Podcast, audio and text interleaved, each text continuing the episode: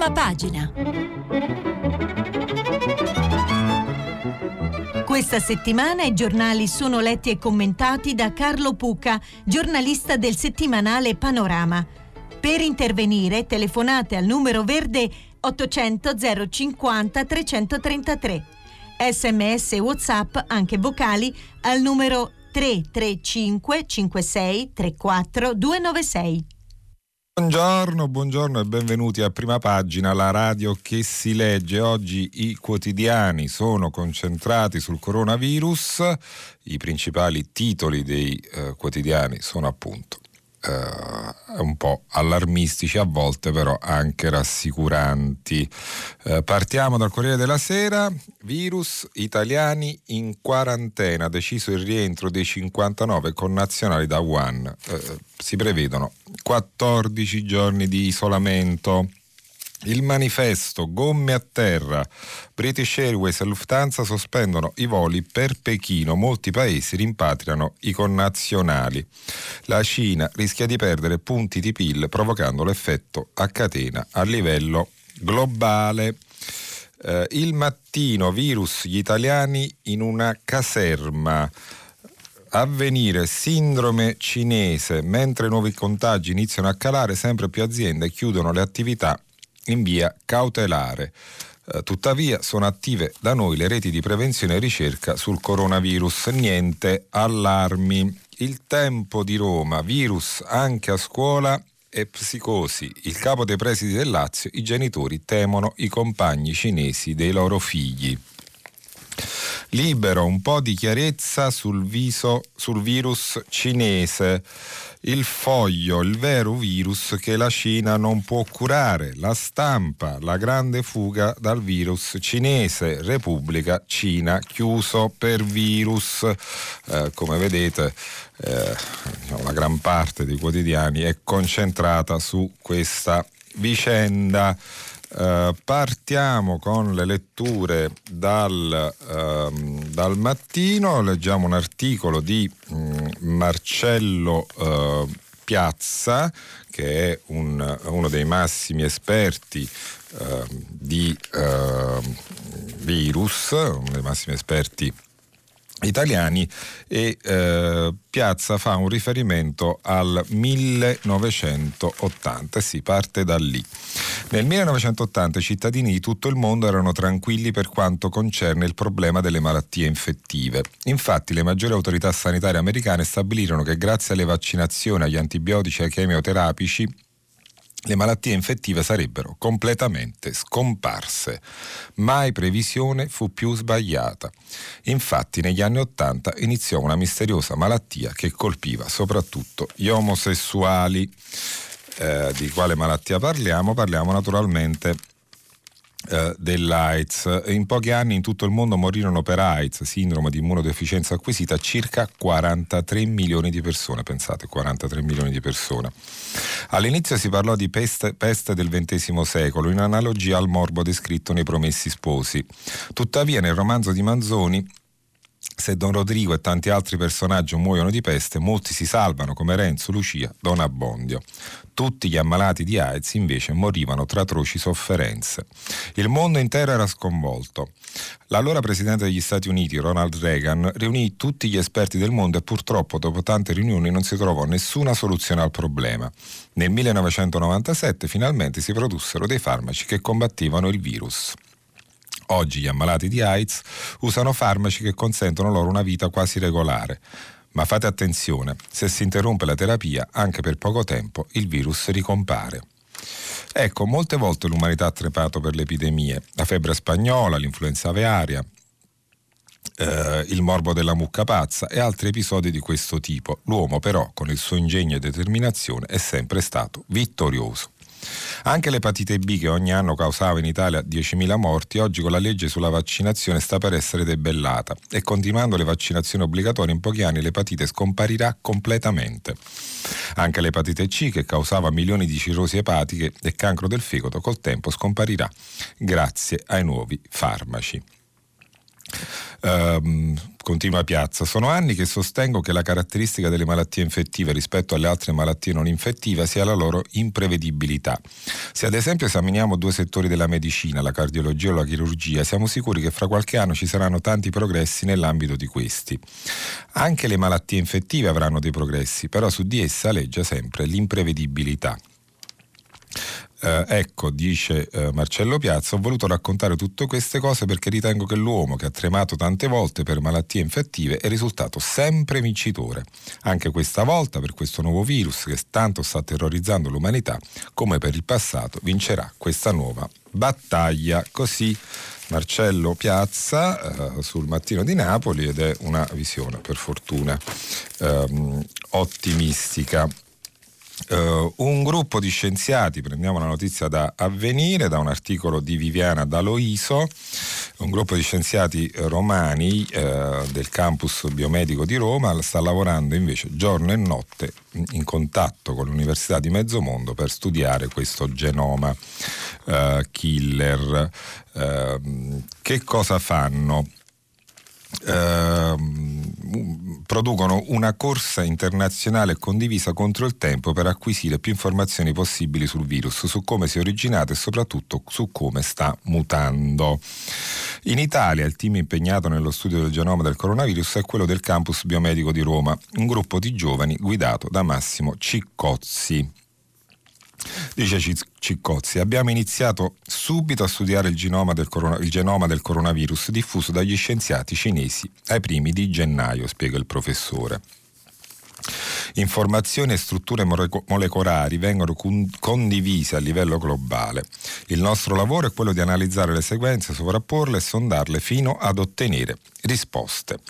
La più importante ottenuta proprio dai ricercatori italiani è quella sull'origine del virus, che è indiscutibilmente il pipistrello, spiega Ciccozzi. Sul punto c'è stata molta confusione all'inizio, anche fra gli stessi cinesi.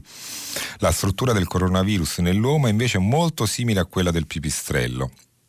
In particolare siamo convinti che all'origine del passaggio da animale a uomo ci sia la macellazione di queste carni, purtroppo molto diffuse in quella parte del paese. Il contatto delle mani nude con il sangue e con le carni del pipistrello è stato determinante per il passaggio animale-uomo, in seguito alla, alla, ad una mutazione avvenuta nell'animale che ha permesso il passaggio. Quindi sembra ormai stabilito che appunto il coronavirus arrivi dal pipistrello. Uh, uh, gli step successivi della ricerca riguardano il comportamento dell'epidemia, uh, il numero dei contagi. Abbiamo constatato che ad oggi una persona ne può infettare almeno altre due, un fatto tipico delle sindrome influenzali, continua Ciccozzi. Ad oggi il virus non sta diventando più aggressivo, le mutazioni per ora non sembrano renderlo più pericoloso. Inoltre può portare alla morte soltanto in casi gravi, in presenza cioè di soggetti già debilitati o che hanno contratto una grossa carica virale. Questo ovviamente non deve portarci a sottovalutarne la portata, anzi va però detto che la Cina non lo ha fatto. Con la SARS abbiamo assistito alle prime misure di quarantena dopo quattro mesi dai primi contagi, per un ritardo dovuto a una difficile diagnosi clinica. Nel caso del coronavirus, la Cina ha agito subito e con forza. Così, così dal campus biomedico di Roma parla Massimo Ciccozzi, il suo direttore. Um, Intanto però non si ferma la psicosi, ne parlano diversi giornali, il, il Tempo di Roma racconta con Valentina Conti che ehm, il presidente dell'Associazione Dirigenti delle Scuole del Lazio, Mario Rusconi, eh, come eh, nelle scuole eh, ci sia appunto paura, tantissima paura per questo virus si sono rivolti a me tanti presidi che non sanno cosa rispondere ai genitori in apprensione nella capitale. Il mondo della scuola è in fibrillazione, afferma Mario Rusconi, appunto presidente dell'Associazione Dirigenti Scolastici del Lazio. In diverse scuole abbiamo ragazzini cinesi che sono tornati dalla Cina in questi giorni anche per partecipare al Capodanno, poi annullato e questo genera apprensione nelle famiglie. Eh, naturalmente questo è un altro degli effetti della, um, della diffusione del virus. eh, di cui ha un po' colpa, secondo eh, qualche responsabilità, ecco facciamo così, ha anche il governo cinese, almeno nelle interpretazioni del direttore del foglio Claudio Cerasa. Cos'è la Cina? Eh, la risposta di Cerasa è un paese in cui la libertà di stampa non esiste, in cui le informazioni vengono bloccate, in cui il regime contribuisce a insabbiare le notizie, in cui i diritti umani vengono violati, in cui i dissidenti possono fare una brutta fine. È un paese che non ha a disposizione entità autorità indipendenti, per non dire trasparenti, che possano essere ritenute affidabili nella diffusione delle informazioni. Dunque, come si fa a credere quel che dice la Cina? Questa l'opinione di, in sintesi, del direttore del foglio Cerasa.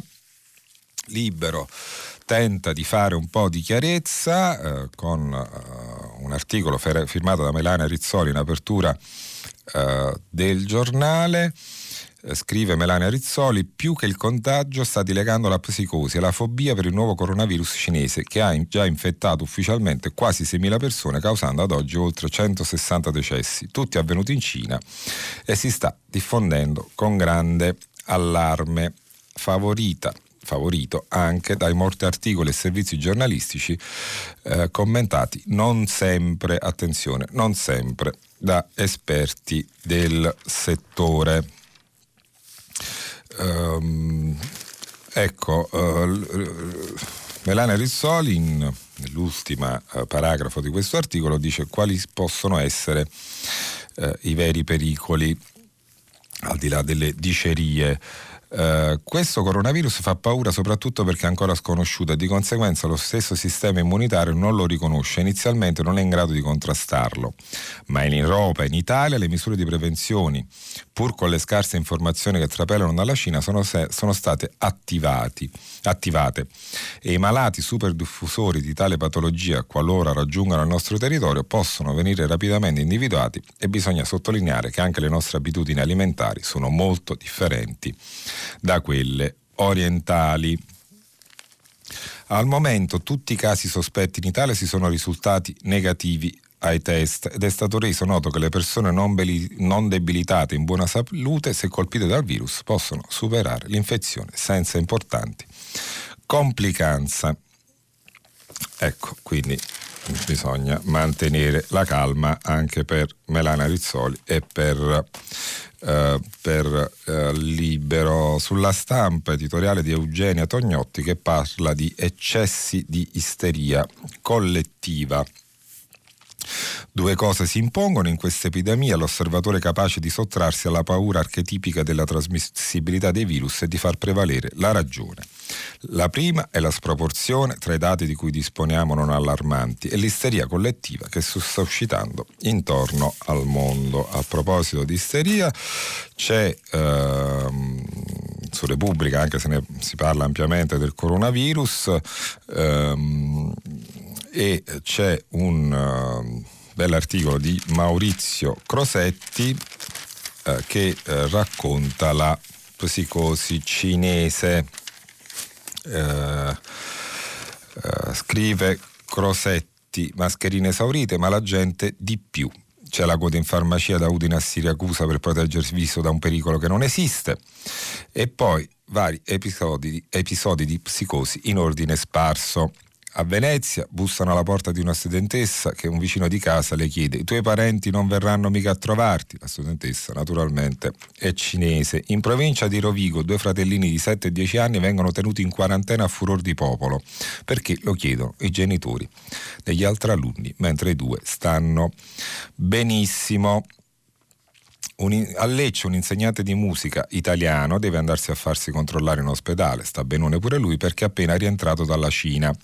Pompei, un turista cinese viene allontanato dal sito archeologico. Torino, due donne e un uomo cinesi sono insultati in un ristorante del centro. Via di qui, ci portate la SARS poi appunto non è in questo caso, non si parla nemmeno di SARS. Mm, Cesano Bosconi in una partita di calcio tra tredicenni un giocatore cinese viene offeso da un avversario italiano così. Spero che ti pigli anche tu il virus. Mestre, una ragazza cinese, è presa a sputi eh, sul treno.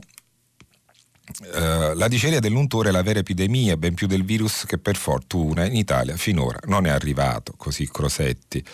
Ma voi avete idea di quanto stiamo soffrendo? Si chiede e ci chiede Ulambo, nota giornalista che ha scritto una lettera aperta in nome del suo popolo.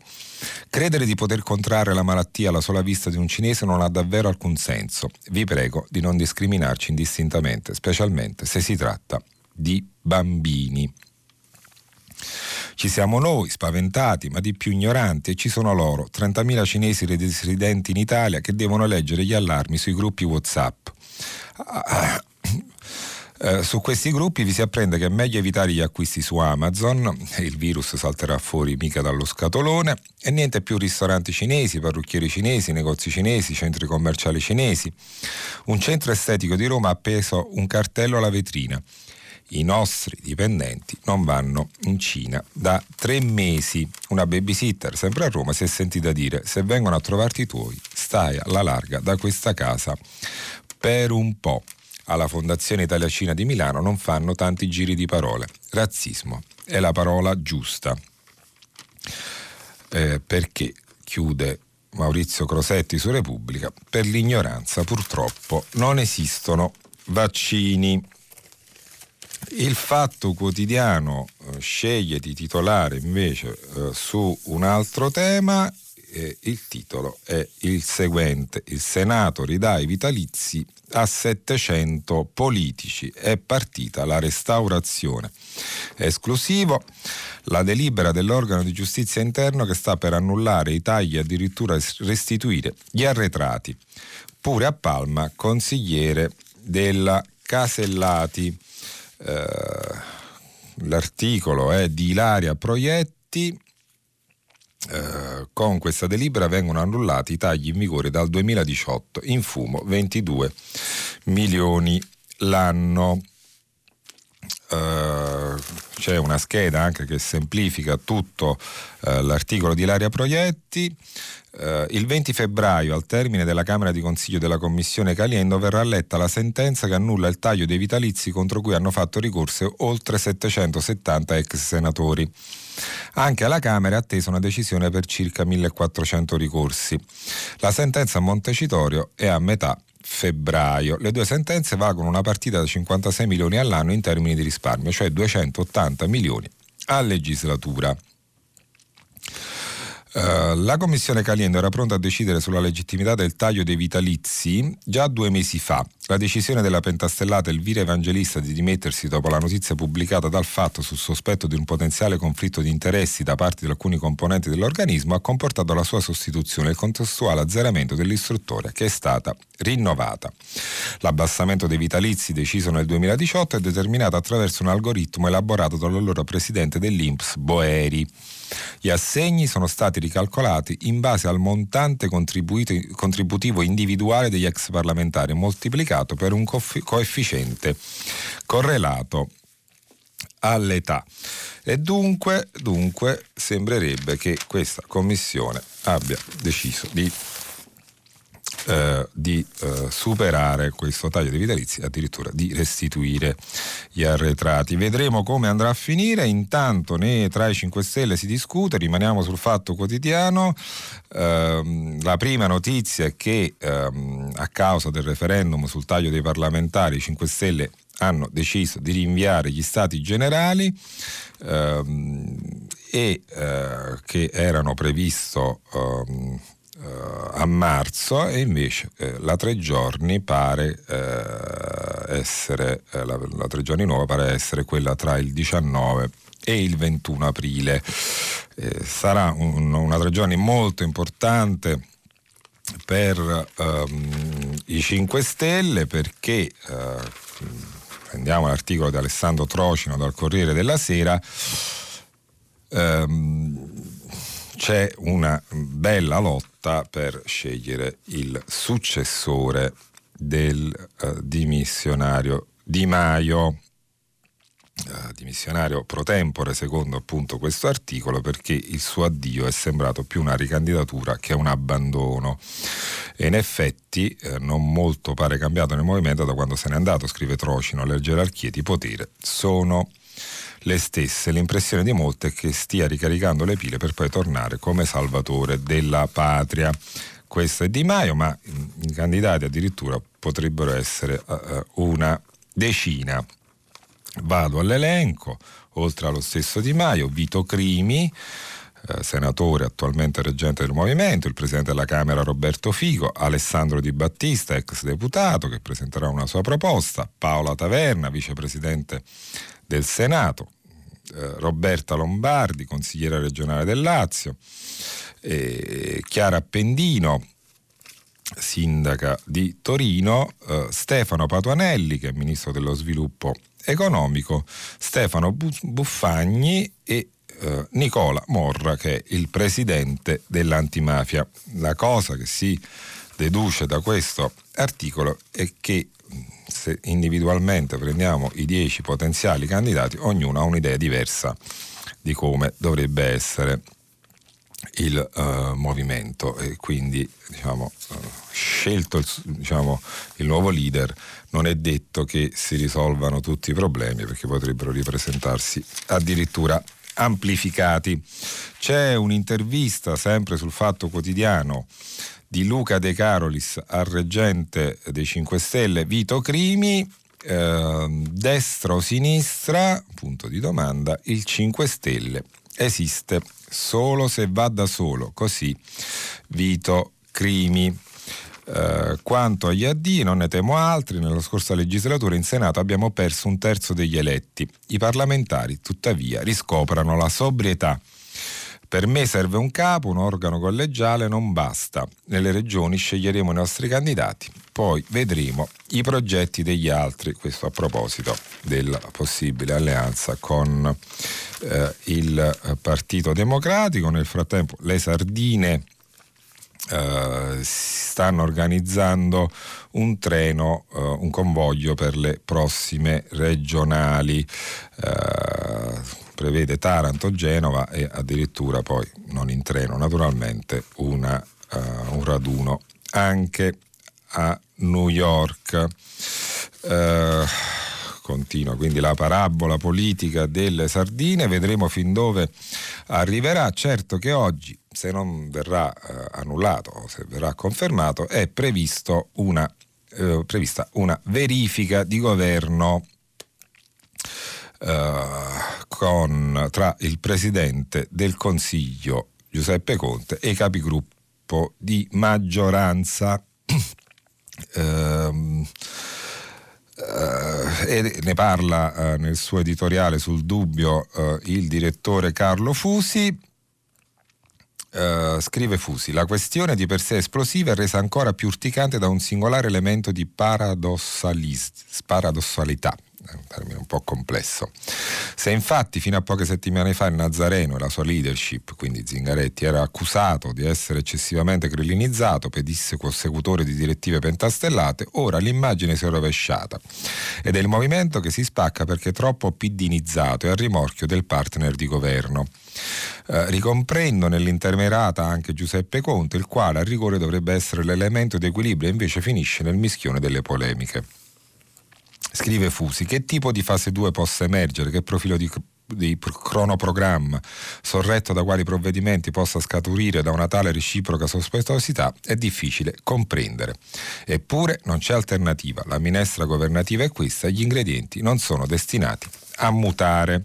Così Carlo eh, Fusi sul, eh, sul Dubbio, il giornale che dirige e ehm, vado, torno anzi eh, su Repubblica, pagina 28, la, l'amaca di Michele Serra intitolata Fidarsi è meglio. Oggi Serra si occupa del Partito Democratico. Questa del PD che apre porte e finestre alla società, ai movimenti, alle persone che hanno qualcosa da dire, l'abbiamo già sentita tante di quelle volte che crederci, crederci è diventato quasi impossibile. Ci metto un quasi perché ai miracoli è comunque giusto lasciare un piccolo varco, la vita abitua alle catastrofi ma anche alle sensazionali sorprese. Ma ne abbiamo viste e sentite troppo negli ultimi trent'anni per non sapere che un partito tende a essere un corpo chiuso o che si rinchiude, che difende le proprie prerogative di potere di decisione, che fa la scorza, si incallisce, insomma, non si fida. Nell'ultima memorabile battuta di Manhattan, Maria Hemingway dice a Woody Allen: Sai, bisogna avere un poco di fiducia nella gente. Lo dice in coda a una lunga, favolosa sequenza di inganni sentimentali o falsi ideologici ed è proprio per questo che la battuta suona meravigliosa. Non si capisce se è totalmente ingenua o totalmente cinica. È comunque la classica battuta finale, memorabile e necessaria, quella che mette il punto e fa uscire dal cinema contenti. La gente in quel film, come nella vita, è inaffidabile, narcisa e prepotente, persino più dei partiti. Nell'ultimo scorcio d'epoca, specialmente in questo paese, la gente ha spesso dato di sé un'immagine che non invoglia a frequentarla troppo. Eppure, o ci si fida della gente, o ci, ci si mischia e ci si mischia, o si diventa in poco tempo e senza nemmeno accorgersene dei, dei misantromi sospettosi o dei vecchi rompicoglioni, scusate parolaccia, ma l'ha scritto Serra che ha licenza poetica.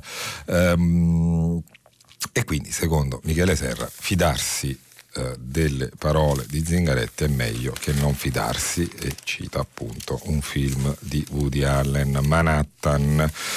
Eh, fidarsi, non fidarsi, Meloni, eh, Giorgia Meloni ieri è dovuta recarsi in tribunale perché terrorizzata da uno stalker che ha denunciato. Eh, la leader di Fratelli d'Italia è stata sentita dal giudice nel processo che l'uomo, all'uomo che l'ha minacciata via Facebook. Prendiamo l'articolo di Andrea Ossino sul tempo. Eh, cosa dice quest'uomo? Sostiene che mia figlia sia sua e che verrà a riprendersela, dice Meloni. La notte non dormo. La mia ansia è cresciuta, ho dovuto cautelarmi, non bastava più la babysitter. Il 31 luglio 2019 è il giorno in cui l'uomo è stato arrestato dalla Digos in provincia di Caserta. Sulla stessa pagina, sempre Ossino, firma un altro articolo su Fiorella Mannoia. Anche la Mannoia perseguitata, veniva sotto casa, era spaventata. La cantata ha raccontato in aula le intimidazioni subite da una giovane fan con problemi psichici. Diceva in giro che mi voleva suicidare e che mi ubriacavo. Ha provato anche a sfondarmi la porta. Questa la testimonianza eh, di eh, Fiorella eh, Mannoia in eh, tribunale. E sono storie che eh, si commentano eh, tantissimo da solo, anche se bisogna sempre, sempre, sempre parlarne, perché più se ne parla e più forse si riesce a combattere questa orrenda persecuzione a cui sono soggette spesso le donne, ma non soltanto le donne. Um, di Giorgia Meloni parla anche Massimo Gramellini nel suo consueto caffè del mattino sul uh, Corriera uh, della Sera eh, scrive Gramellini, che effetto vi fa leggere che Giorgia Meloni, la leader assertiva della destra dura e pura, non dorme la notte per paura di un farneticante mascalzone? Gli italiani, almeno quelli che hanno commentato la notizia sul web, sembrano spaccati in due. Chi manifesta solidarietà umana per la vittima del persecutore, a prescindere dalla casacca politica di riferimento, e chi al contrario non rinuncia a guardare il mondo attraverso quelle casacche e se ne esce con giudizi del tipo hai seminato vento e adesso raccogli tempesta. Uh, per tali raffinati pensatori soltanto le donne di idee progressiste possono lavorare e rammaricarsi di non dedicare ai figli tutto il tempo che vorrebbero. Quelle conservatrici non ne hanno il diritto e se osano farlo non sono credibili né meritevoli di comprensione. Ecco, si sprecano tanti discorsi per stabilire chi e cosa sia di destra o di sinistra, ma c'è una distinzione preliminare ed è quella che intercorre tra chi sente la vita a pelle e chi invece la filtra attraverso i pregiudizi. E in una persona non vede mai la persona, ma il simbolo. Individui del genere esistono a destra come a sinistra e non ho ancora capito se mi fanno più pena o più paura. Così Gramellini parla del caso Meloni eh, sul Corriere della Sera e sottoscriviamo. In pieno, almeno sottoscrivo, va, non voglio impegnarmi per altri, sottoscrivo per me, firmo questo suo editoriale, sottoscrivo ehm, oggi, eh, domani, domani a mezzanotte eh, ci sarà la uh, Brexit e, e, come titola il manifesto in un articolo di Anna Maria Verlo, l'Europarlamento intona il canto d'addio. Uh, scrive Anna Maria Merlo, da domani alcune cose cambiano per sempre, si tratta di elementi istituzionali. La Gran Bretagna, non essendo più paese membro, già non ha un commissario nella commissione presieduta da Ursula von der Leyen ormai non parteciperà più al Consiglio e i suoi 73 europarlamentari lasciano liberi i seggi, 27 dei quali sono redistribuiti entro 14 Stati membri secondo un principio di riequilibrio demografico. I restanti 46 restano a disposizione per i prossimi allargamenti e per un'eventuale elezione nel futuro di deputati transnazionali. Da subito la Gran Bretagna non ha più la leadership di missioni di difesa, poi c'è una serie di ragioni di, di, di conseguenze tecniche ma anche pratiche eh, dovute alla eh, Brexit, eh, certo è eh, che però da marzo, scrive Anna Maria Merlo, eh, potrà iniziare il negoziato del divorzio. Due task force, quella dei 27 e quella della Gran Bretagna, si faranno fronte, con forze ineguali malgrado le fanfaranate di Boris Johnson. Il 9% del commercio dell'Unione Europea è con la Gran Bretagna, mentre per Londra le esportazioni verso l'Unione Europea sono il 47%. E anche qui entra in campo l'economia. Eh, sul Corriere della Sera un interessante articolo del corrispondente da Londra, del, eh, Luigi Ippolito, intitolato Perché Oltremanica non sono mai stati europei. Le miglia, le guide a destra, una chiesa nazionale, le guerre contro Napoleone e Hitler. Dalla quotidianità spicciola alla grande storia, questo è sempre stato un paese a parte. Per il Regno Unito la Unione Europea significava solo vantaggi economici e non cessione di sovranità. In Gran Bretagna scrive Ippolito, il 17% della popolazione è di colore e a Londra oltre il 40%, una società multietnica più simile a quella americana che non al resto d'Europa. Anche adesso gli inglesi quando vanno in vacanza in Francia o in Spagna dicono andiamo in Europa perché loro mentalmente si collocano da un'altra parte. Insomma, la Brexit guardando questa, questo bell'articolo di Luigi Ippolito, sembrerebbe una conseguenza naturale della cultura e del carattere britannico. Uh, di Brexit parla anche Nicola Porro in un editoriale di apertura sul giornale, uh, sottolinea come adesso è l'Italia a perdere l'alleato più prezioso Dopo quel giugno del 2016 in cui si sostenne che la Gran Bretagna più incolta avesse scelto la strada sbagliata, non sono avvenute le tragedie economiche che i soliti esperti avevano pronosticato. Questo è il punto di partenza. Certo, mm, aggiunge Porro, è difficile fare previsioni sul futuro. Molto dipenderà dal sano pragmatismo inglese nel trattare le condizioni migliori con Bruxelles. Ma come dimostra il caso Huawei, la ditta cinese che installa la nuova tecnologia 5G e che gli americani hanno nel mirino, Boris Johnson prima di tutto pensa agli affari suoi e del suo paese. Boris Johnson è il premier appunto del Regno Unito. Eh, perché eh, ecco, aggiunge Porro, per gli italiani esiste un sovrappiù di danno ed è quello che deriva dal rafforzamento dell'asse franco-tedesco con il quale questo governo, più di quelli precedenti, non ha alcun rapporto se non quello di piena accondiscendenza. In assenza della delegazione britannica, gli italiani perdono a Bruxelles una sponda fondamentale e rischiano di essere ancora di più schiacciati dalla governanza europea che passa per Berlino e Parigi. Il nostro parmigiano rischia di pagare dazio in America per gli aiuti concessi al consorzio Airbus di cui l'Italia non fa parte. La nostra Fincantieri rischia di essere stritolata dall'antitrust europea perché si è permesso di acquisire dei cantieri in Francia che in precedenza erano proprietà dei coreani, e che oggi Macron e compagni non vogliono affidare all'Italia.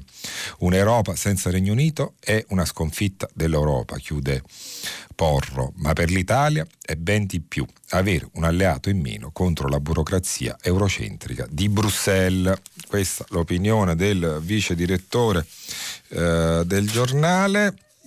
Eh, rimaniamo un attimo uh, sugli esteri, eh, come ha ben fatto uh, Radio Tremondo prima di uh, questa trasmissione. Ehm, ha parlato di tante delle cose di cui stiamo parlando adesso, coronavirus, Brexit e di pace e sviluppo per il Corno d'Africa, titolo dell'osservatore romano, unico a parlare di Eritrea, Etiopia e Somalia che hanno adottato un piano d'azione congiunto per il 2020 con focus sul consolidamento della pace, della stabilità e della sicurezza, nonché sulla promozione dello sviluppo economico e sociale nel Corno d'Africa. Lo avranno reso noto in un comunicato congiunto eh, al termine di un vertice tripartito di, ad Asmara i leader di Eritrea, Etiopia e Somalia e, eh, che appunto hanno dato vita a questo percorso di pace che è un modello, a mio avviso, per tutto il mondo. Tutto questo mentre l'osservatore romano fa notare come i palestinesi abbiano bocciato il piano di pace di Donald Trump, che qualcuno definisce piano truffa e qualcuno invece esalta oggi sui giornali, ma anche ieri soprattutto. Uh, Uh, Sud Italia sull'avvenire, uh, rubrica di Ivano Dionigi intitolata Il guscio vuoto. L'ultima indagine statistica di Alma Laura registra dati positivi sia sul fronte del profilo dei laureati italiani sia su quello di occupati a 1, 3, 5 anni dalla laurea. Uh, infatti hanno un segno più numerosi indicatori, mobilità, il numero di studenti laureati stranieri, la, la regolarità negli studi, l'esperienza all'estero, gli stage e i tirocini. Migliorano anche i numeri del lavoro, ma un dato su tutti desta attenzione e preoccupazione, la situazione del Sud. I numeri ci dicono che questa parte del paese ha perduto il 26% di iscritti all'università negli ultimi 15 anni, che il 24,6% si iscrive all'università del centro-nord e che a 5 anni dal conseguimento della laurea il 42,4% lavora fuori dal mezzogiorno. Di questo passo, scrive Dionigi, il Sud tra qualche decennio sarà destinato a essere un guscio vuoto. Stiamo parlando dell'area storicamente, culturalmente, paesaggisticamente più rilevante del nostro paese, come dare torto a Dionigi e come dare torto al titolo d'apertura del Sole 24 ore, Italia diviso in due, dove c'è la TAV il PIL cresce del 7-8% in più. Uno studio della Federico II di Napoli appunto confronta, i dati 2008-2018 di città con e senza stazioni. E naturalmente è... Eh, va da sì che il sud è privo di alta velocità. Eh, ecco, per completare la rete servono cantieri da 48 miliardi. La buona notizia è che 30 sono già disponibili, ma non vengono spese. Eh, perché è importante l'alta velocità? Lo dice eh, Ennio Cascetta, docente nella stessa eh, università, la Federico II, eh, dice eh, queste opere sostengono la spinta di export to industria e turismo. E questo è eh, diciamo, il punto vero. Al sud mancano anche le infrastrutture, non solo le infrastrutture, ma anche le infrastrutture. Um, almeno quelle dovremmo dargliele. Il Fondo Monetario Internazionale, resto sul sole 24 ore, eh, articolo di Gianni Trovati, dice che l'Italia è la maglia nera nella crescita e che bisogna ripensare il reddito di cittadinanza. Uh, tuttavia non è così negativo uh, il uh, giudizio sull'Italia, appunto che bisogna fare di più, ecco questo lo sentiamo dire da tantissimo tempo, bisogna fare abbastanza di più, non è negativissimo, ecco facciamo così. A proposito di reddito di cittadinanza, Italia Oggi, pagina 31, Cristina Bartelli, controlli anche in azienda. La Guardia di Finanza entro il 31 marzo ultimerà i controlli su 2.700 percettori del reddito di cittadinanza.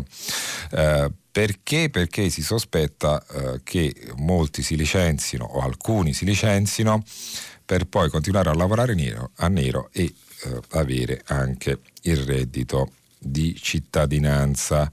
E la Guardia di Finanza sta facendo oggettivamente un grandissimo lavoro e entro il 31 marzo avremo, avremo i risultati definitivi. Nel frattempo chi non vuole licenziarsi sono gli operai della Whirlpool. Ehm, la, la, casa madre ha deciso definitivamente di chiudere la uh, fabbrica di Napoli, licenziamento in vista per 430 uh, eh, lavoratori e dal prossimo autunno uh, saranno messi per strada.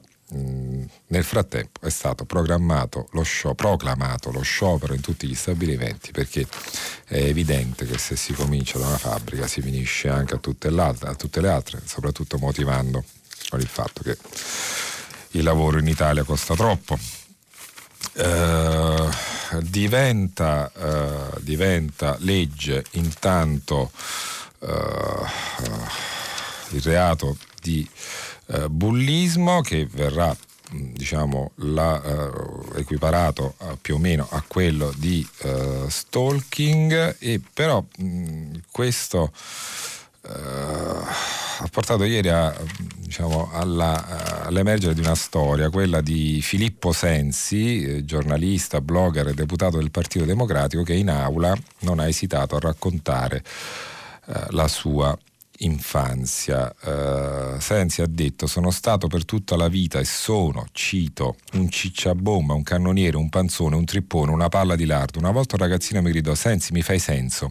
Lo ricordo come fosse adesso. Lo, Ecco, lo ha raccontata alla Camera Filippo Sensi durante l'esame della proposta di legge sul bullismo. Sensi parla della sua storia illustrando un ordine del giorno relativo al body shaming o al fat shaming, la tendenza a giudicare, offendere e deridere una persona per una sua peculiarità fisica che ancora oggi è resa più popolare dai social.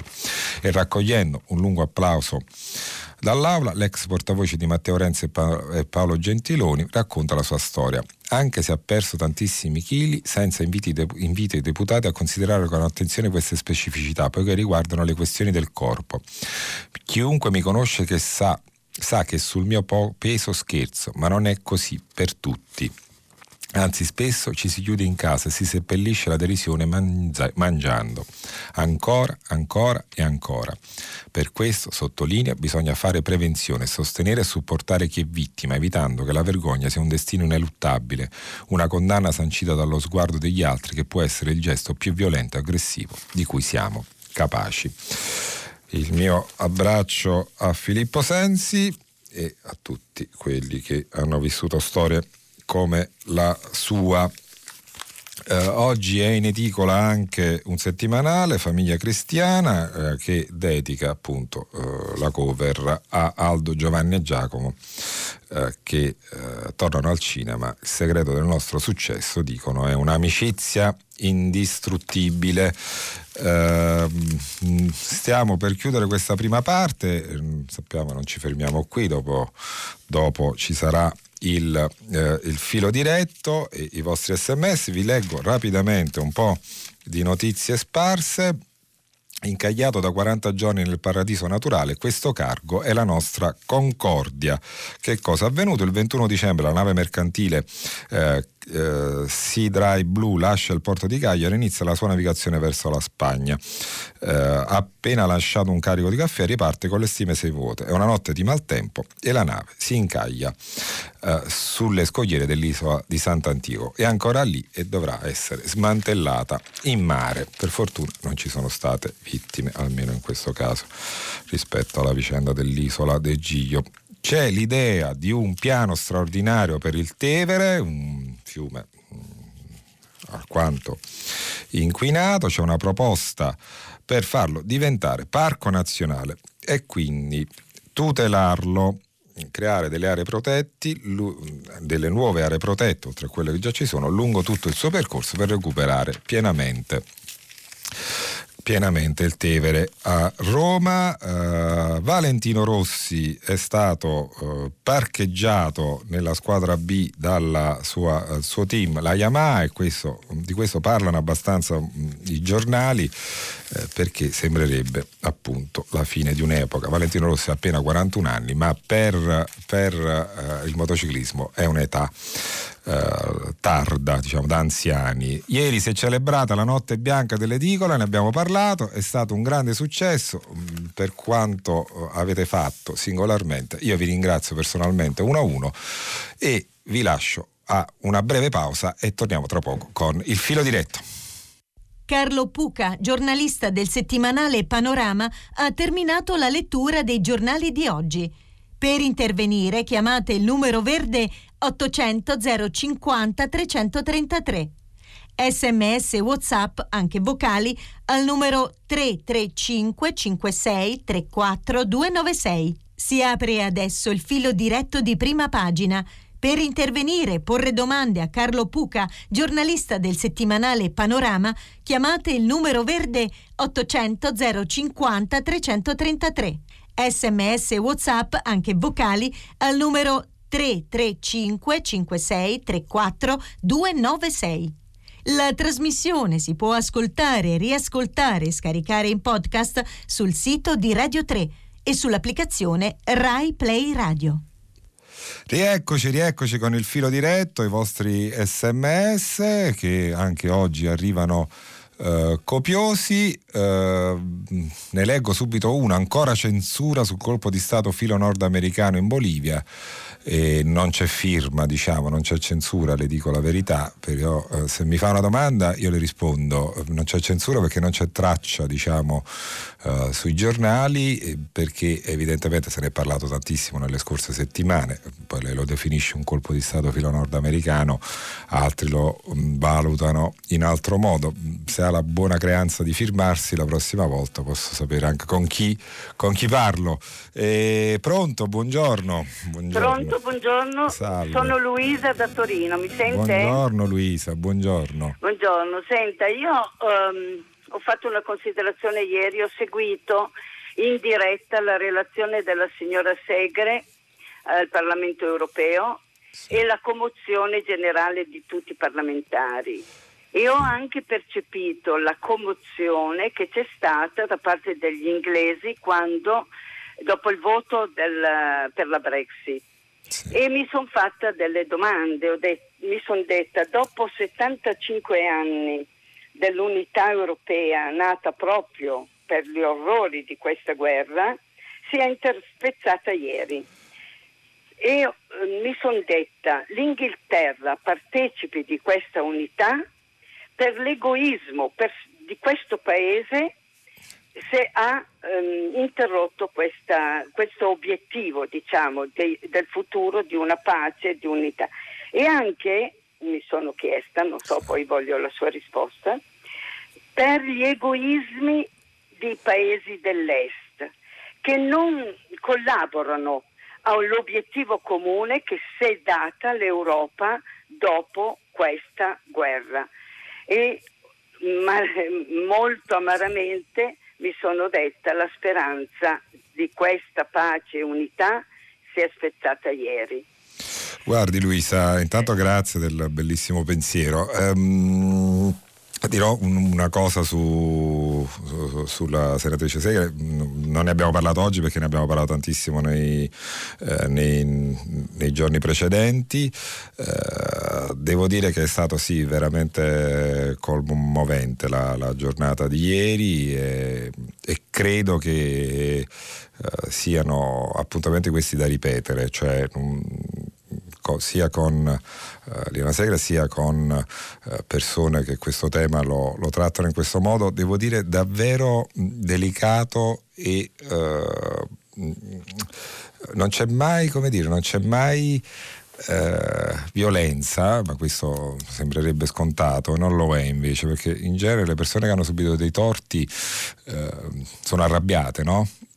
E invece nel caso di Liliana Segre noi abbiamo una persona che con dolcezza, con dolcezza spiega le ragioni del bene, eh, senza mai un tratto di, di eh, rancore. Ecco.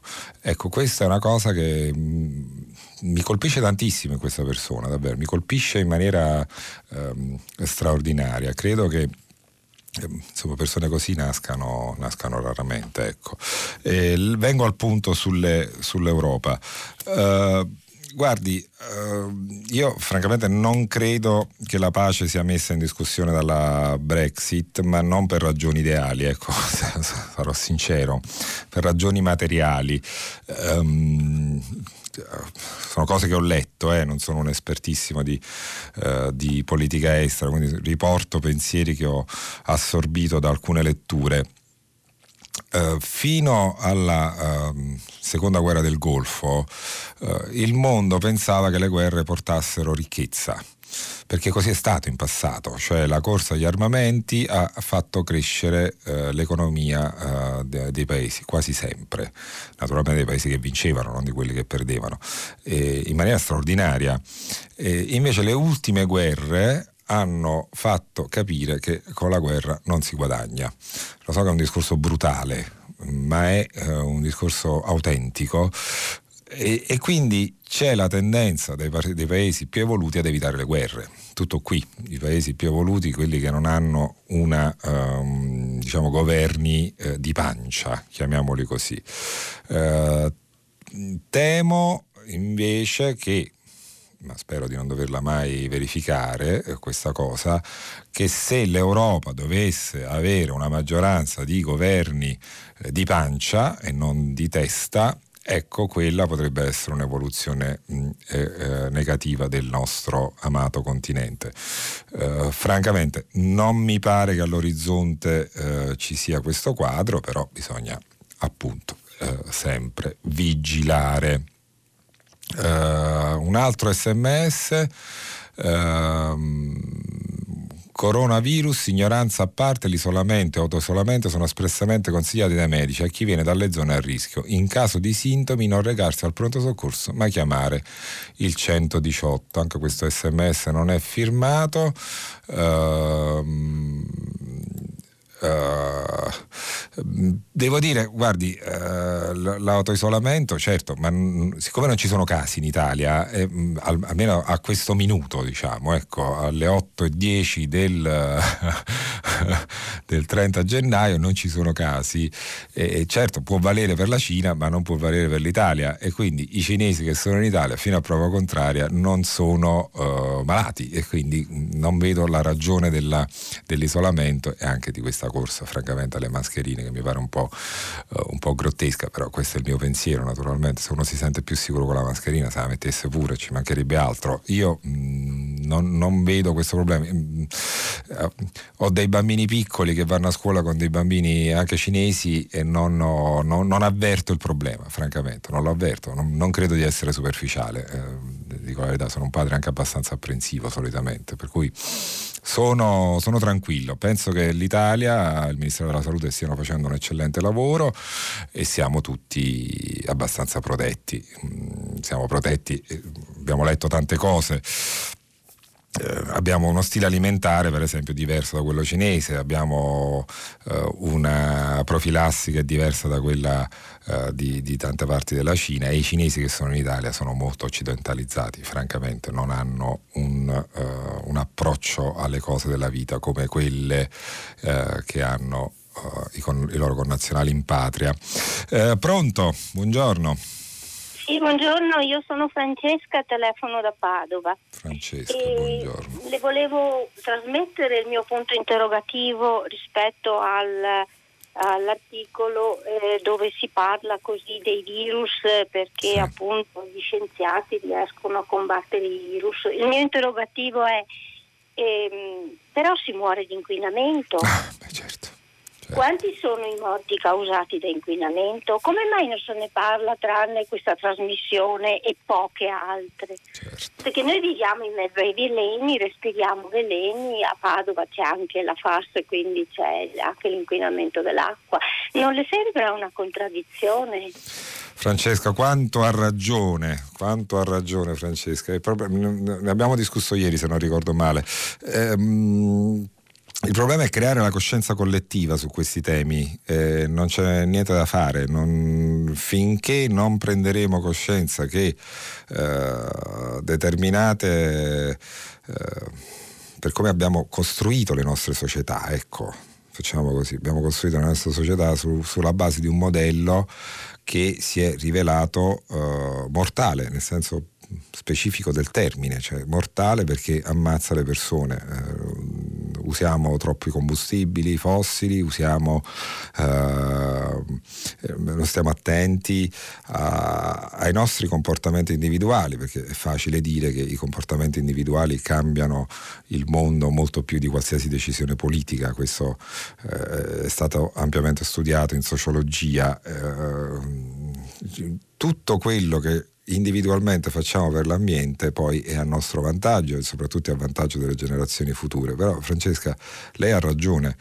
Eh, mi sembra tuttavia che proprio nell'ultima fase, anche per il movimento guidato da, da Greta, si stia eh, prendendo coscienza seriamente del problema, soprattutto, ed è questa la cosa che più conta, nelle eh, generazioni più giovani. Eh, io poi sostengo, ma non solo io, molti altri, anche uh, autorevoli ambientalisti, che non è vero che l'ambiente fa uh, spendere soldi e basta, cioè bisogna ottimizzare uh, le risorse e trovare il modo di guadagnare con l'ambiente.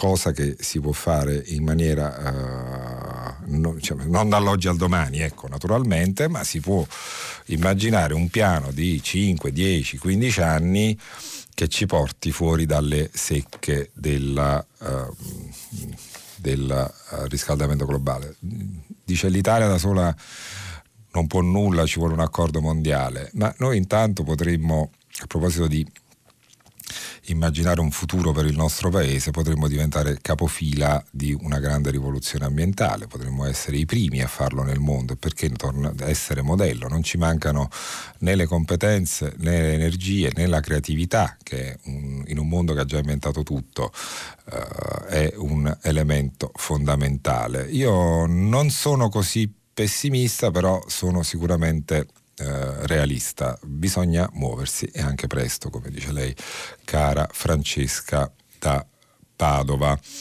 Pronto? Pronto, buongiorno, buongiorno, dottor Puga, mi chiamo Giuseppe e chiamo da Roma. Buongiorno Giuseppe. Eh, io vado a un argomento che lei ha toccato ieri, sì. cioè quello, la capacità di un'azienda di, di riconvertirsi, e qui se non sbaglio si parlava delle colonnine di ricarica, insomma, esatto, di esatto. quell'esempio là.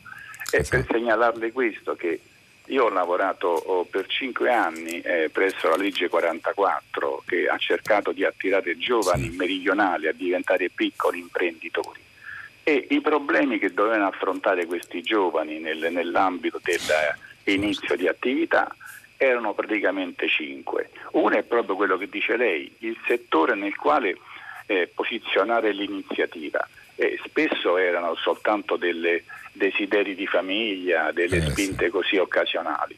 Non c'era una struttura, l'Italia ce l'aveva perché uffici di studi economici ce l'avevano le aziende, la eh, Confindustria, invece non veniva, non veniva, messa a disposizione di questi giovani.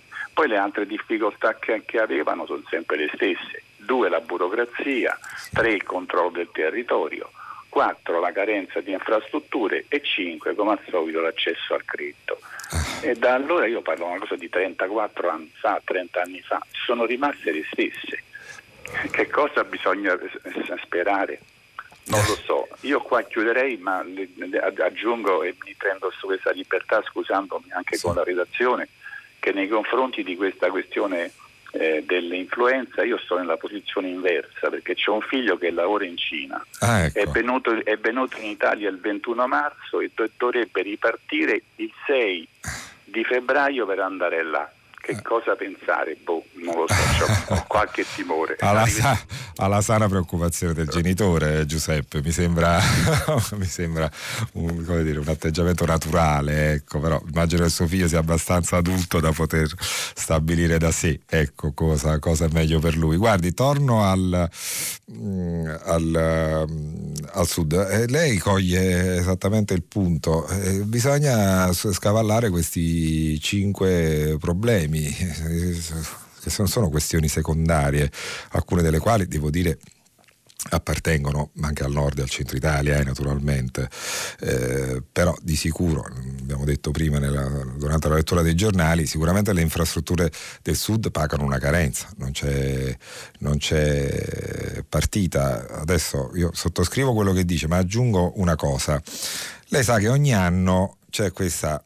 Mh, classifica delle eh, province o delle città dove si vive meglio in Italia. No, irrimediabilmente le città del sud finiscono negli ultimi posti. Il problema è come vengono fatte queste classifiche. Queste classifiche vengono fatte su una serie di parametri oggettivi che eh, francamente sono inattaccabili, quindi io non contesto la ricerca. Il punto è, eh, per esempio, io vedo che negli ultimi anni Belluno è sempre lì o in testa o, nel, uh, o comunque nelle primissime posizioni e Lecce, per esempio, è nelle ultimissime posizioni. Allora, se io guardo le infrastrutture di Belluno e guardo quelle di Lecce, mi spiego anche il risultato.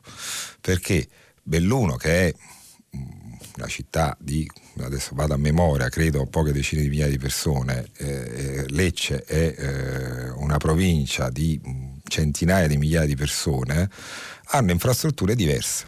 Belluno ha un'autostrada la Mestre Belluno, quindi non una, un'uscita autostradale, è stata fatta un'autostrada apposta per arrivare a Belluno. Va bene. Lecce, tra, tra, l'altro valichi di montagna, tunnel, viadotti, tutte queste cose qui. Lecce non ha l'autostrada perché si dice che è antieconomica perché l'analisi costi-benefici dice che è antieconomica, però stiamo parlando di una Puglie, tavoliere, quindi stiamo parlando di un territorio piano, cioè un'autostrada costa a chilometro infinitamente meno che non farla sulle Alpi, è persino banale doverlo sottolineare. Ecco, io mi domando perché giustamente a Belluno è stata data l'autostrada e a Lecce no? Perché al Italia al centro e nord Italia è stata data l'alta velocità e al sud no? Ecco, sono domande eh, banali, perché? Perché qual è il motivo? È chiaro che c'è una scelta politica. Negli ultimi 20-30 anni questo oh, paese è stato a trazione nordista, preoccupati naturalmente dal, dall'area produttiva maggiore del paese si è arrivati a questa situazione. Quello che non si comprende è che se muore il sud anche il nord avrà seri problemi, non lo dico io, non lo dico io, lo dice Paolo Savona, attuale presidente della Consob, eh, in uno studio pubblicato alcuni anni fa, che molti hanno dimenticato o non hanno addirittura eh, ricordato o pubblicato, Paolo Savona dice che se i consumatori meridionali smettono di comprare le, ehm, i prodotti del nord, il nord fallisce letteralmente, cioè l'80% delle aziende del nord eh, vivono grazie ai consumatori del sud. E consumatori che hanno sempre meno soldi o che emigrano, e, e quello è un mercato, attenzione, è un mercato e se quel mercato non viene sostenuto anche attraverso le infrastrutture, eh, finisce pure il nord. Lo dico in maniera brutale, non, non, è una questione ideologica, è una questione materiale quella che sto eh, raccontando. Grazie Giuseppe, grazie della sua telefonata. Uh, uh, virus, uh, questo è un sms di Mario da Roma, i ministri Speranza e Azzolino farebbero bene a vietare i viaggi di istruzione all'estero. Non concordo Mario perché non si può fermare il mondo sulla base di sospetti, secondo me. Uh, ribadisco, uh, bisogna vedere quale estero. Certo, uh, forse andare a Guan, eh, naturalmente anche questo è la palestiano, è sconsigliato. Mm, insomma, non partire mai, fermare tutto il mondo per questo mi sembra Uh, francamente um, eccessivo. Eh, I deputati inglesi del Parlamento europeo con quelle bandierine sono stati un'immagine triste, direi, eh, mh, mm, direi malinconica, questo è un altro sms. Eh, pronto? Buongiorno. Pronto, buongiorno. Buongiorno. Buongiorno, io sono sono Patrizia e telefono da Treviso. Buongiorno Patrizia. Eh, buongiorno, io chiamo, come ho già pre- preannunciato alla direzione, alla, sì, alla vostra ai, ai, ai, ai suoi alla redazione, alla redazione, alla redazione, alla redazione. No, no, no, sono no, colleghi, no, no, no, collaboratori, no, no, no, quindi sono colleghi.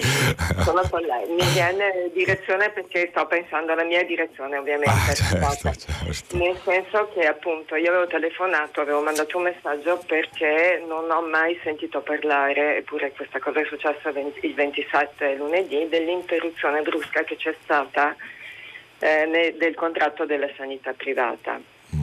Eh, sanità privata che per carità è vero non fa molti numeri ma riguarda alcuni dipendenti ovviamente distribuiti in tutta Italia certo.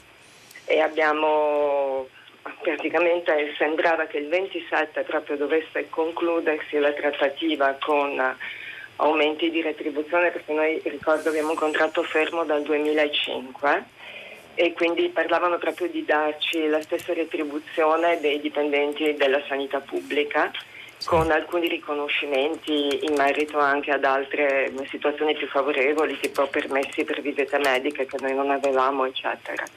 Invece la prima cosa che è stata fatta, l'associazione l'ARIS e l'AIOP sono le due associazioni della sanità privata L'AIRIS è dei centri di riabilitazione, l'AIOP riguarda invece più le case di cura. Sì. Ehm, io sono una dipendente di un centro dell'AIRIS.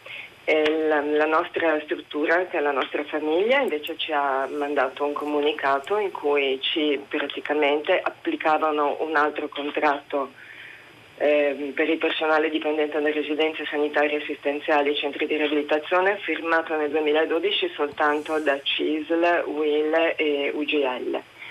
L'AIOP invece, come ho mandato già nel comunicato, esatto. ehm, praticamente faceva saltare il tavolo. Esatto, e questa è la situazione, sì.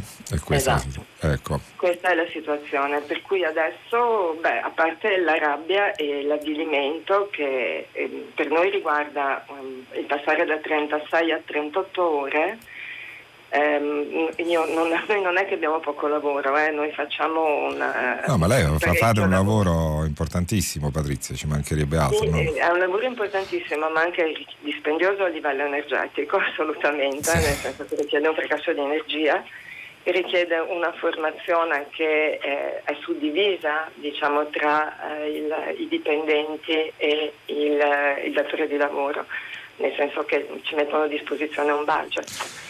Cioè, Patrizia è chiarissimo, Patrizia è chiarissimo, appunto ha detto quasi tutto lei, nel senso che questo contratto era arrivato a buon punto, doveva sanare una situazione, una vertenza lunga eh, 13 anni, ma una delle parti in causa, appunto l'AIOP, eh, ha eh, fatto, eh, diciamo, deciso di far saltare il eh, rinnovo e tra l'altro creando anche delle tensioni con CGL Cisle Will e adesso appunto bisogna, non dico ricominciare da capo, ma sicuramente bisogna eh, tentare di capire in che direzione si può andare. Eh, so, che, beni, so, che il Ministro della Salute Roberto Speranza ci sta molto lavorando perché vuole risolvere questo problema. Naturalmente l'esplosione poi del, del, del caso del coronavirus ha Uh, indotto il ministro a concentrarsi su, su, su un'emergenza diciamo più improvvisa e materiale, ma eh, non, non credo, quando si arriva a un certo punto della trattativa e salta all'ultimo istante vuol dire che siamo lì lì, eh, comunque io non penso che ci vorrà ancora molto, uh, molto tempo. Uh, ancora sms Uh, buongiorno, molte mascherine più che per il virus sono, in, sono per l'inquinamento. Mario da Milano eh, devo dire che va, va, sottolineata questa cosa perché in effetti dovremmo allora usarle sempre le mascherine, anche diciamo, ricordando la telefonata di, di, Francesca da Padova di qualche eh, minuto fa. Pronto? Pronto? Pronto? Buongiorno, buongiorno. Sono Sergio Datti. Eh, collega felicemente in pensione, mi rimane con grandi curiosità che mi sono rimaste. Mi, mi, ripete il suo nome, scusi, non ho... Non ho Sergio D'Asti. Sergio, buongiorno, buongiorno. Buongiorno. Allora, ripeto, mi sono rimaste tante curiosità insoddisfatte. L'ultima sì. è su questo ritorno di fiamma, Agnelli De Benedetti, su Repubblica e, e cose varie, eh, matrimonio con la stampa, non se ne sa più nulla e Agnelli De Benedetti sono storicamente legati, due nomi, da Giulio De Benedetti, mitico direttore della stampa degli anni 60, dopodiché De Benedetti attualmente senior che fu amministratore delegato della Fiat, poi passato all'Olivetti, eh, matrimonio separato, adesso si ricongiunge e mi sembra che si vada verso un monopolio di, di, um, di giornali, eh, ma eh, non si sa nulla sulle conseguenze. Abbiamo qualche notizia in merito? Guardi, allora, notizia in merito, naturalmente, sa, vorrei evitare di essere inelegante parlando diciamo, di, di, colleghi, perché di questo parliamo, cioè di, di, di colleghi che lavorano per, eh, per, questi, per questo gruppo eh, editoriale storico che tende ad allargarsi. Mm, guarda, notizie specifiche non ne ho. Uh, posso dirle che però secondo me le fusioni vanno nella, mm, nella giusta direzione. Da un punto di vista imprenditoriale Uh, essere diciamo nani in un mondo di giganti anche nell'editoria non va bene uh, bisogna essere pronti tutti a fondersi e a creare gruppi sempre più, più forti e grandi perché questo dà forza alla, sia al gruppo stesso ma sia all'editoria, ehm, al mondo dell'editoria intera. Eh, devo dirle che eh, all'opposto, ma questa è una mia visione delle cose, si può anche tentare un, dei piccoli prodotti editoriali, molto piccoli ma molto di nicchia. Ehm, molto belli però devono essere, ehm, specifici, specialistici, ecco quello è l'altro campo, cioè, quindi o giganti o nani però belli, ben, ben, ben, ben strutturati e molto professionali, molto competenti. Um, la via di mezzo temo, temo che uh, nel medio termine sarà destinata ad avere uh, tantissime difficoltà. Uh, quanto posso dirle una cosa, Daniele De Benedetti, ecco, proprio per cercare di soddisfare la sua curiosità, ehm, in verità sa che eh, De Benedetti adesso diciamo, ha un ruolo davvero uh, marginale e secondario nella, nella, vicenda. Mm, parlo di Carlo perché eh, aveva già donato diciamo, o comunque concesso la, la sua proprietà uh, del gruppo ai figli che appunto poi hanno deciso di, uh, di vendere al socio Agnelli di cui erano già soci Uh, per, per, altre testate. Uh, quindi si può parlare di un monocolore Agnelli, ecco a questo punto. Questo posso dirlo, ma non, diciamo, non è una notizia, ecco, è una non notizia. Uh, Tevere, i politici leggono i messaggi mandati a questa radio, un mio sms del novembre 2018, che memoria Mario, idee per il programma di Zingaretti, il Tevere balneabile e trasparenti. Oggi è una fogna a cielo aperto. Eh, però credo che appunto siccome è un'iniziativa della regione, chissà, chissà, magari Zingaretti l'ha letto invece il suo messaggio e proprio per questo eh, sta portando avanti questo, sono le strutture della regione a portare avanti questo progetto che speriamo per i romani, ma non soltanto per i romani, per gli italiani e per il mondo intero, vada a buon fine. Eh, pronto? Buongiorno.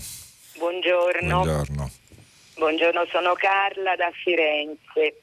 Io ho mandato un messaggio e sono stata chiamata per appunto esporre il mio punto di vista. Sì. Ora non ricordo perfettamente, cioè lei ha parlato sì. eh, qualche minuto fa, mh, mm, non so se di un paese dell'est o dei paesi dell'est ah. Europa in generale e il mio messaggio era in questo senso.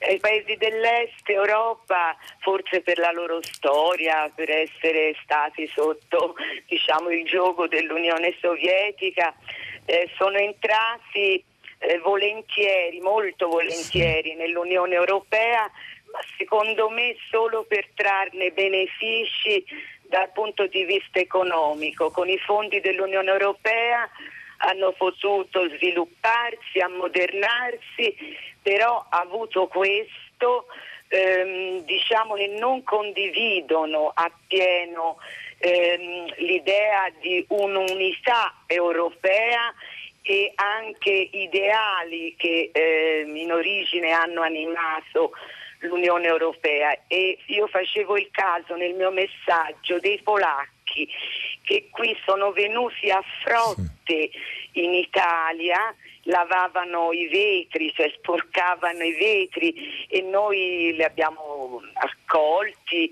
eh, gli davamo anche qualche euro. Eh, ecco, Beh, però non sono venuti solo per quello, su via. Sì, non su sono via. venuti solo per quello, sono venuti anche per fare gli idraulici, alcuni si eh. saranno integrati, va bene. Però come mi spiega lei l'atteggiamento attuale? della Polonia che non accetta un migrante che sia un migrante insieme alla Polonia, poi c'è la Repubblica Ceca, c'è l'Ungheria, eccetera.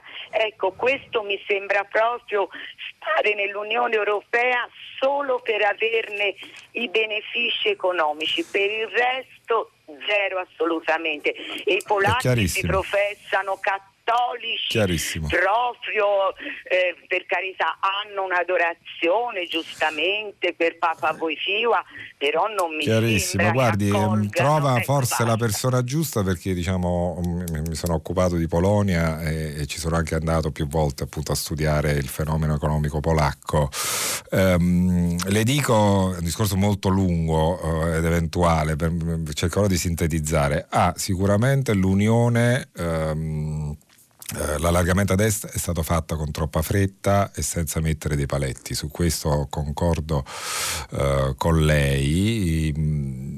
E per essere sintetici credo che tutto vada ricondotto a un solo veramente grande problema, che è l'assenza assoluta della cosiddetta Europa dei diritti, cioè noi parliamo, sappiamo che c'è l'Europa monetaria, continuiamo a parlare di difesa comune, continuiamo a parlare di eh, politica estera comune, in, nostra, eh, nel nostro continente non si parla mai di diritti. Cosa vuol dire diritti? Vuol dire avere appunto diritti eh, come sono quelli dei fondi europei, che tra l'altro loro spendono benissimo a differenza di noi, questo pure dovremmo domandarcelo, eh, quindi non tutto è nero o bianco come sempre, eh, però eh, c'è un punto. Ecco, esempio più semplice è quella della legge sulla sicurezza sul lavoro l'Italia è all'avanguardia in questo, cioè noi in Italia abbiamo una uh, legge fatta bene. Uh, che costa tanto anche agli imprenditori attuare, costa tantissimo, costa tantissimo. Eh, nel resto d'Europa e soprattutto nei paesi dell'est questa legge non esiste. Per cui un imprenditore polacco, bulgaro, eh, ungherese e così via hanno possibilità di fare affari senza sicurezza sul lavoro. Esiste il problema dei salari, a proposito dei diritti. Io sono a favore di un salario minimo europeo, cioè non è possibile che uno stesso operaio in Italia costi eh, tantissimo perché ci sono i diritti minimi e in, in, alcuni paesi questi diritti minimi non esistono, perché tutto questo è concorrenza sleale. Io sono mm, un, un europeista, ma credo che se si va avanti così l'Europa avrà seri problemi a ad avere diciamo, l'affetto che va scemando di quelli come me che ero un entusiasta e sono già diventato diciamo, un diffidente perché se non mettono mano a queste cose mh, mm, non c'è ragione di esistere. Mh, se lasci la possibilità appunto alla Polonia di non ricevere immigrati, eh, mh, mm, eh, devi dargli delle multe. Quali sono le multe? Chi non prende immigrati non prende fondi europei. È così difficile? Non è così difficile. Una cosa che spaventa, no? La redistribuzione deve essere per tutti e chi non accetta perde dei fondi europei. Eh, non è complicato, eh, ci vuole la volontà politica, eh, per cui appunto o l'Europa se la dà sta volontà politica oppure finisce male, per come la vedo, come la vedo io. Uh, parliamo tanto di virus e vaccini, ogni anno milioni di persone si ammalano di influenza con i costi e i problemi che sappiamo, eppure i vaccini sono disponibili. Io lo faccio ogni anno, Clara Bologna. Clara, bravissima, anche io l'ho fatto, infatti non ho avuto influenza e devo dirle che quest'anno il mio dottore mi ha suggerito anche il virus per la polmonite che ho fatto e che quindi mi mette al riparo dal coronavirus involontariamente, cioè l'ho fatto a prescindere diciamo, questo virus sulla polmonite ed è quello che ti salva dal coronavirus, ammesso che arrivi diciamo, ecco, in, uh, in, Italia questo, questo, coronavirus, io il vaccino l'ho fatto e quindi sono, sono, a posto, quindi lo dico agli scettici, secondo me se vi vaccinate uh, vi salvate comunque da qualsiasi possibile implicazione. Ultimissima veloce telefonata perché siamo in chiusura, pronto? Buongiorno. Pronto, buongiorno Ferdinando da Lecce. Salve, Grazie Ferdinando. per aver parlato del sud e dell'assenza di infrastrutture. Eh, però ricordo che per fare la Salerno-Reggio Calabria ci sono voluti 30 anni. Sì. Adesso la chiamano l'autostrada del Mediterraneo perché ne ha fatto Sì. un'altra a fianco. Eh, e il motivo per cui spesso non si riesce a fare infrastrutture è che c'è una pervasività della malavita organizzata che rende impossibile fare queste cose in modo efficiente. In Sicilia inaugurano la strada e crollano i viadotti il giorno dell'inaugurazione. Sì. Eh, quindi il problema non è il traffico, eh, c'è dubbio. una...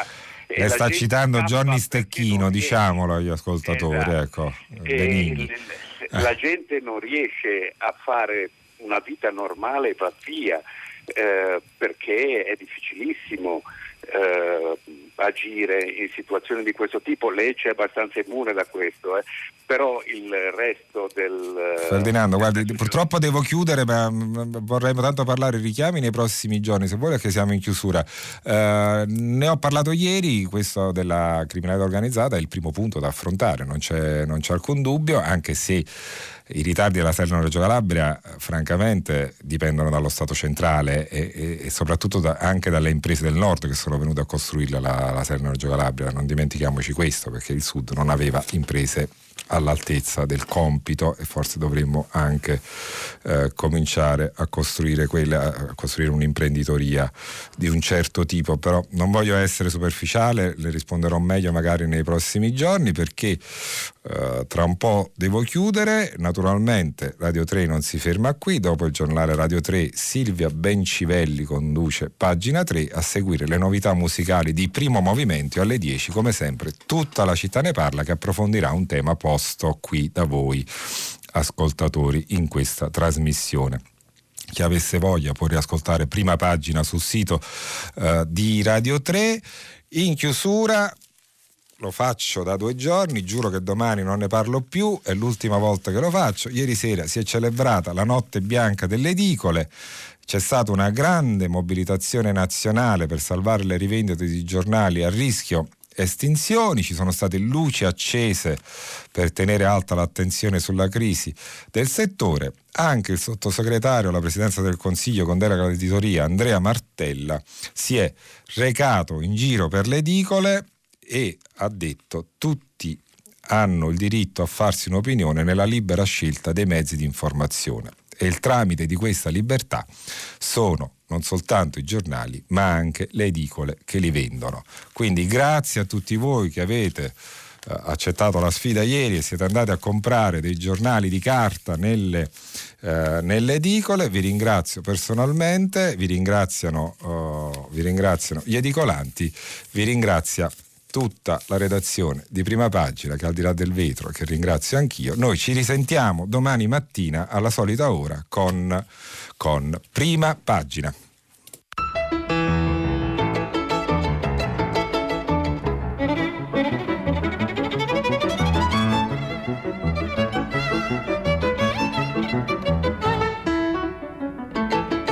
Carlo Puca, giornalista del settimanale Panorama, ha letto e commentato i giornali di oggi.